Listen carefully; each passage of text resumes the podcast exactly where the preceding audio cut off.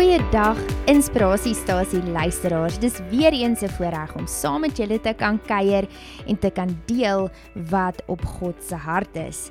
Ek gaan nie vandag met iemand kuier nie, want ons het nog ons redelik getuienisse agter die rug waaroor ek baie baie bly is. Elke getuienis dra soveel hoop en soveel krag vir jou om aan te haak en te sê maar as God dit vir so en so kan doen, dan kan hy dit mos vir my ook doen. Nie waar nie? Ek hoop dit was vir julle die geval gewees dat julle bemoedig is deur al die getuienisse die afgelope paar weke. Vandag het ek nou eintlik op die hart gevoel om hierdie te deel. Ek sien nogals baie die laaste ruk hierdie um um gedeelte voor my. Ek sien die hele tyd 139 Psalm 139 so voor ek uh, by dit uitkom wil ek net ook hierdie met julle deel. Die skrif sê in Openbaring by the blood of the lamb and dan by the word of our testimony. Ek het dit al baie keer gesê op die inspirasiestasie. Dit sê by the blood of the lamb and by the word of our testimony the enemy was overcome or is overcome. So eerste kom die bloed van die lam en dan die um um word of our testimony wat beteken eerste word die bloed van die lam, sy kruisdood, die kruisdood van Jesus persoonlik vir ons se werklikheid. Dan as dit gebeur en jy begin te stap in jou geloof en in die kruisdood en die vrymaking van Jesus Christus vir jou en jou lewe, dan loop jy oor en dan kan jy net nie meer stil bly nie. So dan moet jy praat en dan moet jy getuig. So dit is wat hier wat ons hier op die inspirasiestasie sien hier in week na week 'n oorloop van sy genade en liefde dat jy nie kan stil bly oor wat hy vir jou in jou lewe gedoen het nie. So wanneer jy sy kruisdood en sy nalatenskap vir jou 'n 'n werklikheid word, dan moet jy praat. Nie waar nie? Stem jy saam?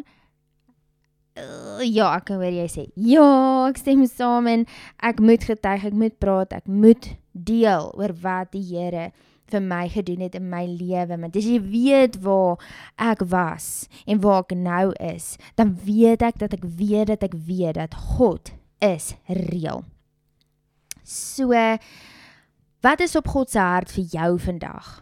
Ek ervaar al rukkie soos ek gesê dat God weer Psalm 139 op my hart druk en ek voel dat die Gees sê dit is soveel vir jou as wat dit vir my is. So kom ek lees die Psalm net weer om jou te herinner. So ek is nou nogal sentimenteel oor die Afrikaanse 83 vertaling en dit is my eerste Bybel, so baie sentimenteel oor die 53 vertaling. Maar ehm um, ek gaan lees uit die Afrikaans 83. Daar's nou 'n Afrikaans 2020 wat jy ook kan aflaai op die ehm um, U version. So ek gaan nou hierdie enetjie lees. Dit sê Here U sien dwars deur my. U ken my. Of ek sit en of ek opstaan. U weet dit.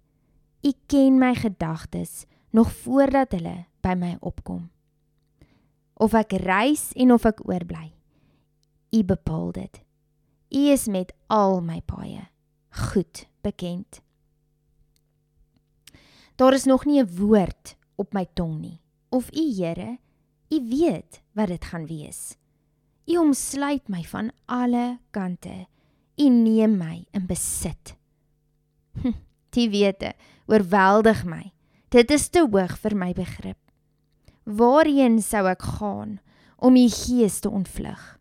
Waarheen sou ek vlug om aan u teenwoordigheid te ontkom? Klim ek op na die hemel, is u daar?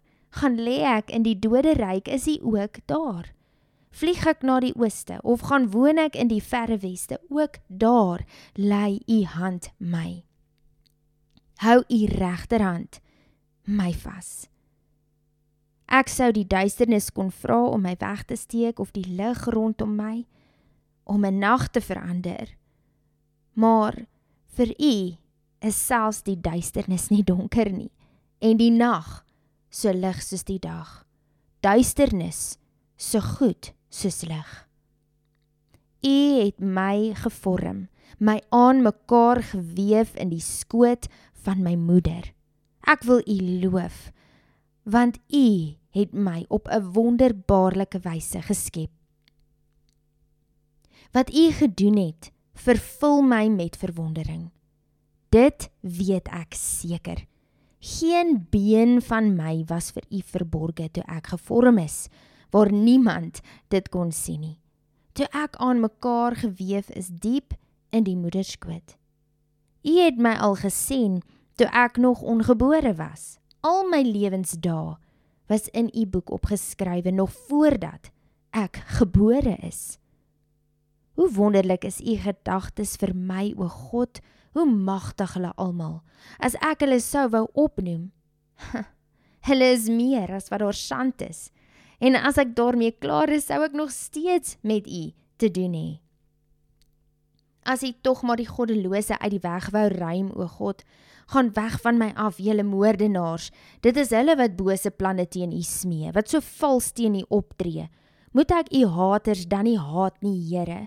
Moet ek nie 'n weersin hê in mense wat teen u in opstand is nie?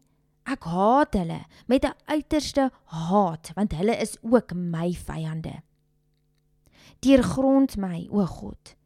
Deurgrond my hart. Ondersoek my, sien tog my onrus raak kyk of ek nie op die verkeerde pad is nie en lei my op die beproefde pad. Hoe wonderlik is dit vir jou ook om vandag herinner te word dat God is oral om jou. Hy is in jou moeilike tye en jou maklike tye. Hy is daar as jy moeilike nuus ontvang en hy's daar as jy fees vier. Hy is by die begrafnis en by die troues. Hy omsluit jou van alle kante. So wat ook al jy vandag in die gesig staar. Wanneer jy sit of opstaan, hy is daar. So vrede en genade vir jou vandag, my vriend en vriendin, mag jy wandel met 'n lewende hoop in jou binneste. Want God is by jou. Dankie dat jy saam geluister het. Dit was net 'n vinnige deel en 'n vinnige herinnering dat God is by jou. Hy is teenwoordig in jou lewe en ek dink Psalm 139 sê dit alles. Ek het niks verder om te sê behalwe dit.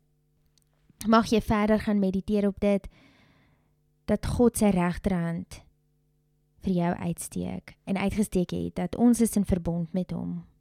Verbond is so groot woord, verbond. Ons is in verbond met hom. Hy sal ons nooit, nooit, nooit los nie. So dankie dat jy saam geluister het. Ons praat volgende week dan weer verder.